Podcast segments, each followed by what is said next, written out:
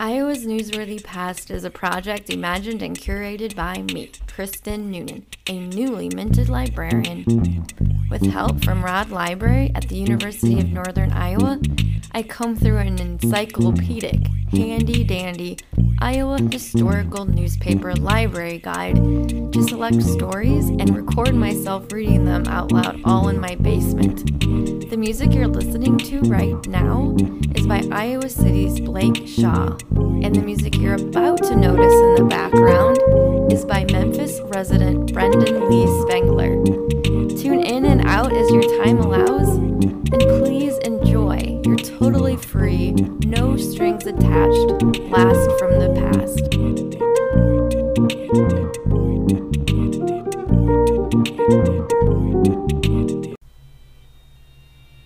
It's another day, and I'm glad you're here.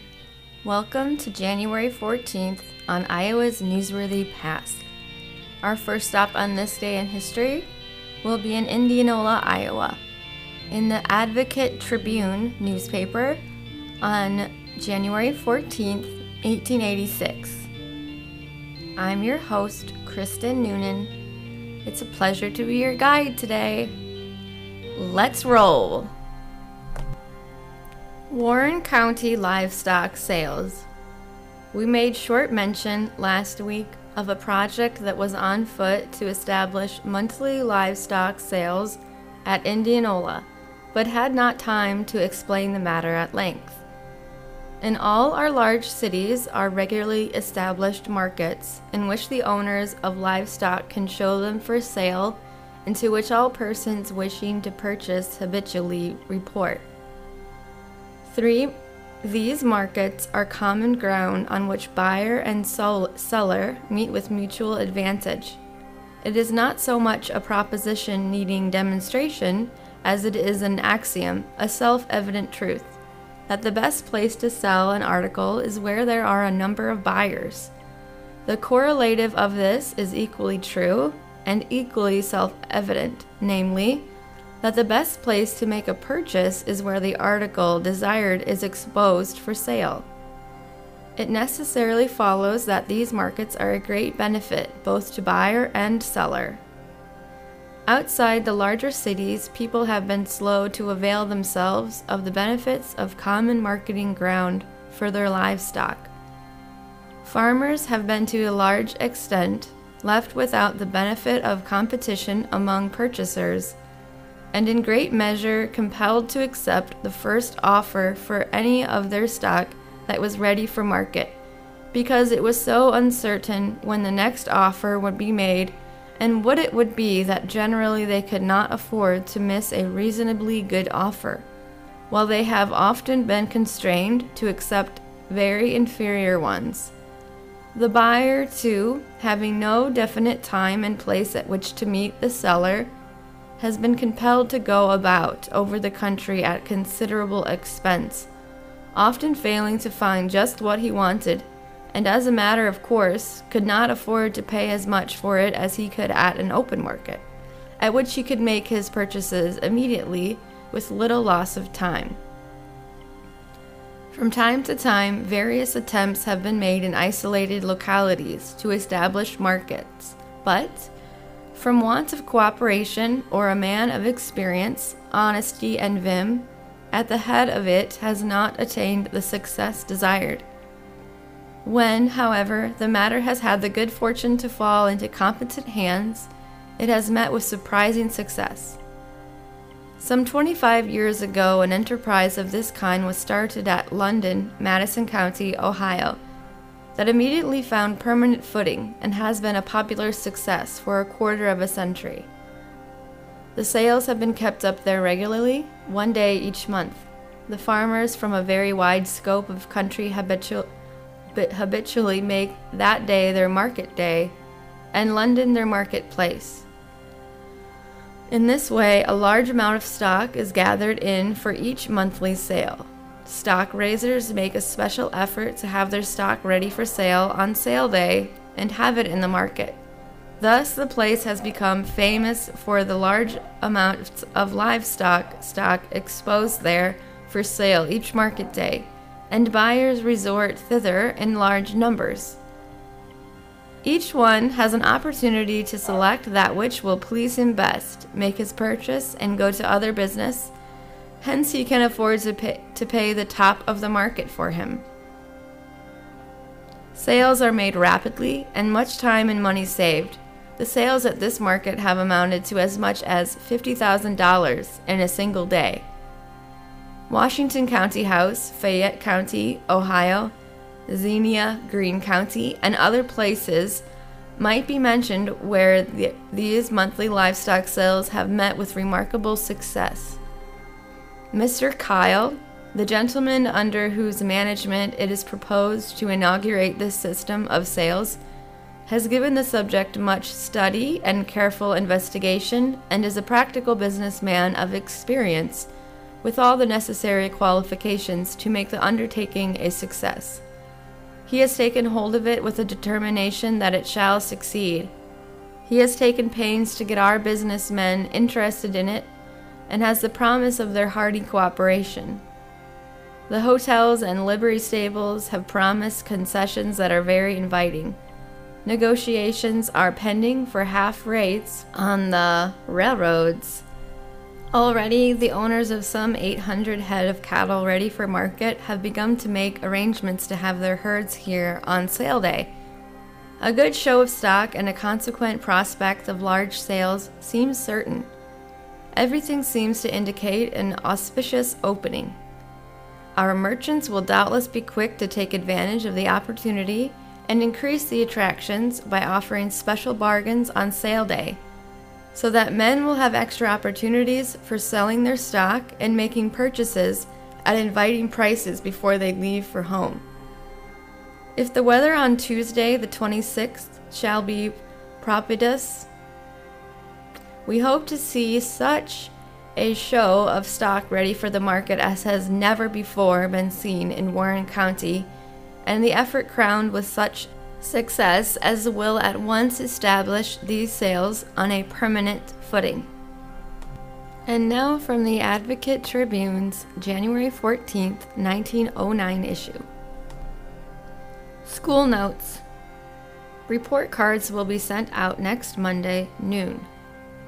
When schools close next Friday afternoon, the first half of the school year will close.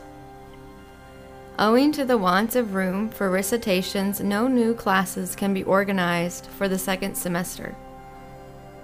The seniors and certain of the pupils who hope to be classed as juniors later in the year will be especially interested in the reports for the half year. Myrtle Davis is a member of the senior class, sprung a surprise upon the class, the school, and friends generally by marrying instead of continuing her work in school. She and John Kofi, a former member of the class graduating last year, were married Sunday afternoon. Owing to a freeze up of the heating apparatus, it was necessary to dismiss the Irving School for the forenoon last Friday, the coldest morning of the year.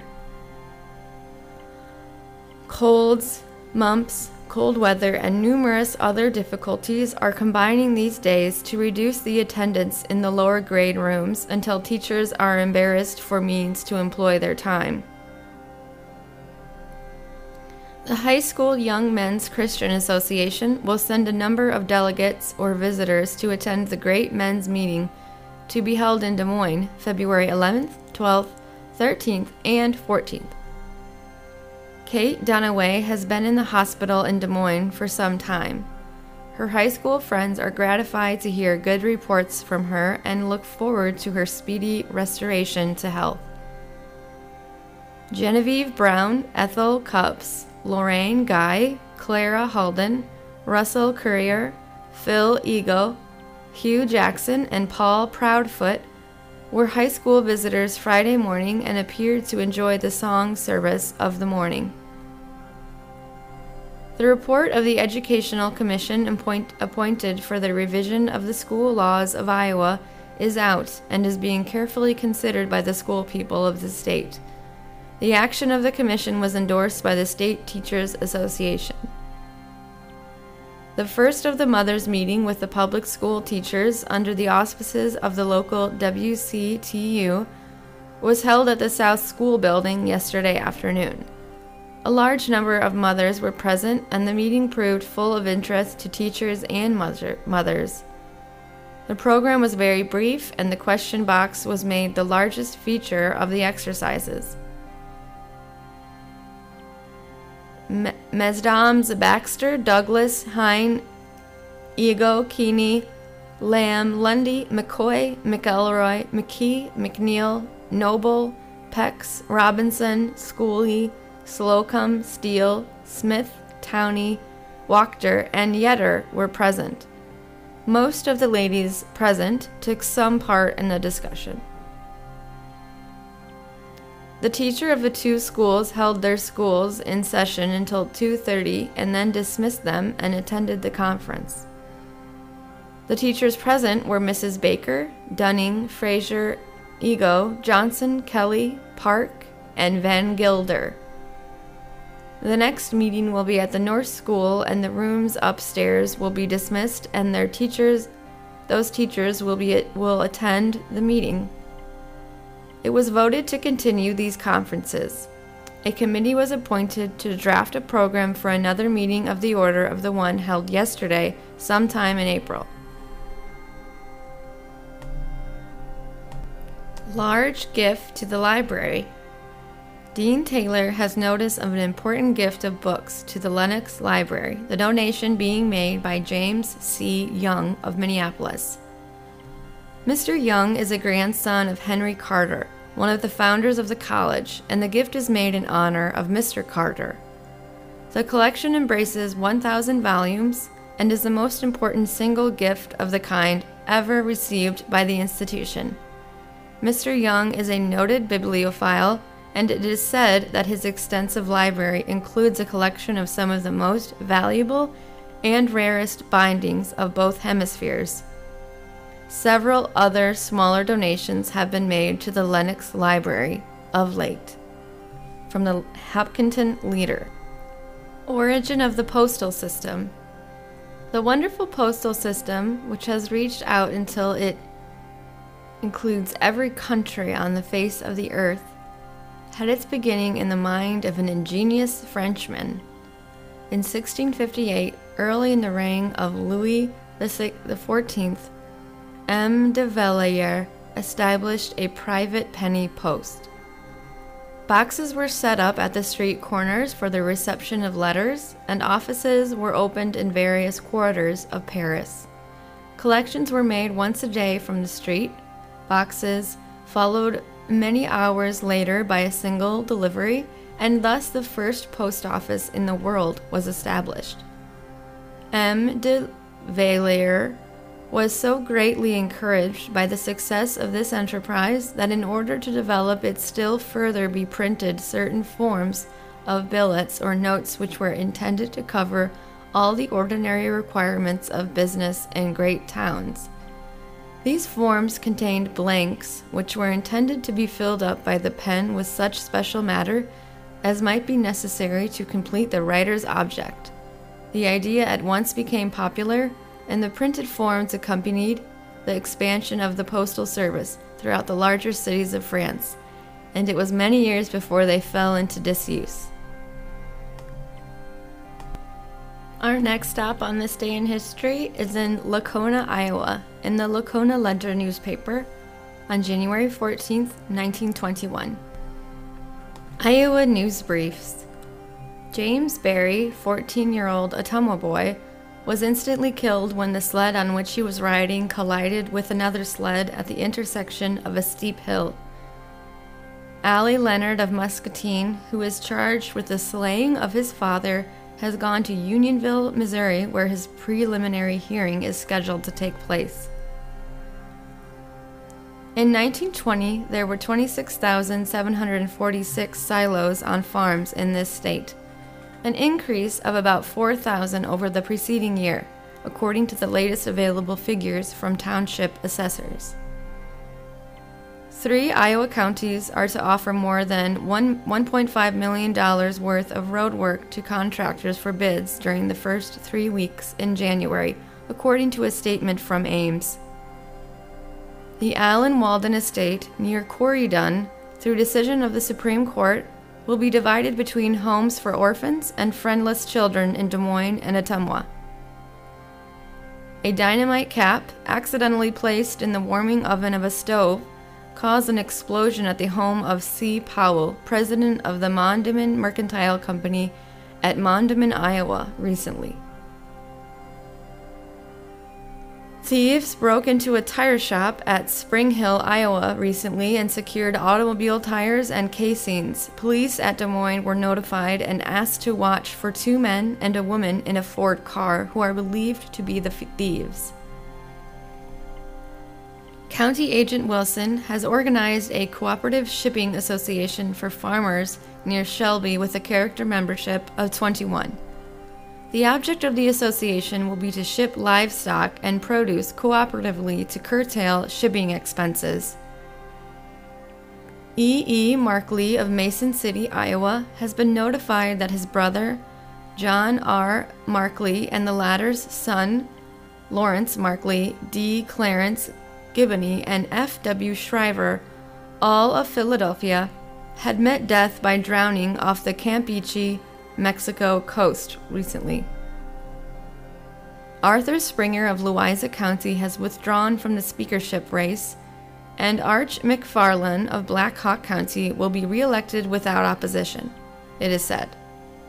Mr. McFarland received a letter from Mr. Springer in which he said he would not be a candidate. Iowa's two cent fare law was given a death blow by a final decree of federal Judge Martin J. Wade, permanently enjoining enforcement of the law. Judge Wade confirmed the report of Masters in Chancery F. F. Faville, holding that under the present conditions, the two cent law was confisc- confiscatory and in contravention of the United States Constitution. Judge George Josephson of the Sioux City District Court instructed the Woodbury County Grand Jury to probe alleged charges by Mayor Wallace M. Short that certain city officials are accepting bribes.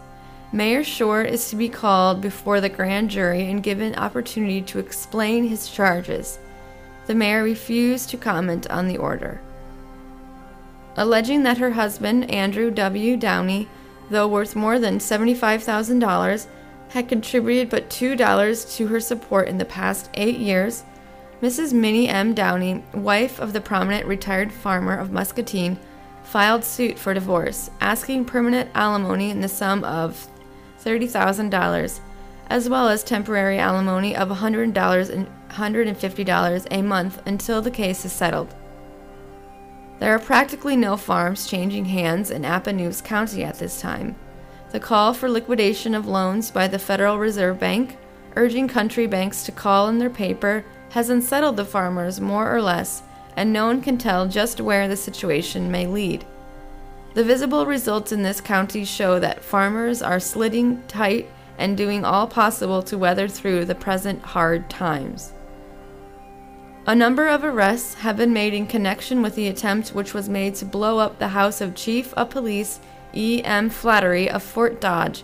L. C. Rice and W. M. Atkidge were arrested and were given a thorough grilling, but nothing was learned from them. It is believed they had nothing to do with the affair, Chief Flattery said. They will be held for further investigation, however. Every possible clue is being followed and more arrests are expected. Governor W. L. Harding was authorized by the State Executive Council to demand a refund to the state of $4,617 from H. M. Havner, retiring Attorney General. The money which the council alleges Havner owes the state is the salary of F. C. Davidson, Assistant Attorney General, a sum of $35 a day for 77 days, plus a penalty of one half that sum. The council claims Davidson's employment was not authorized by law. The action is based upon a report by F. H. Paul, state accountant.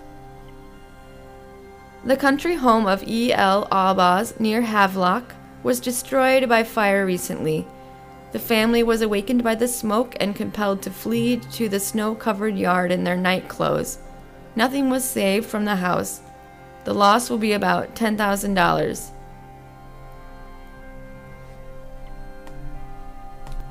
Letter from W. W. Sons, Long Beach, California, January 6, 1921.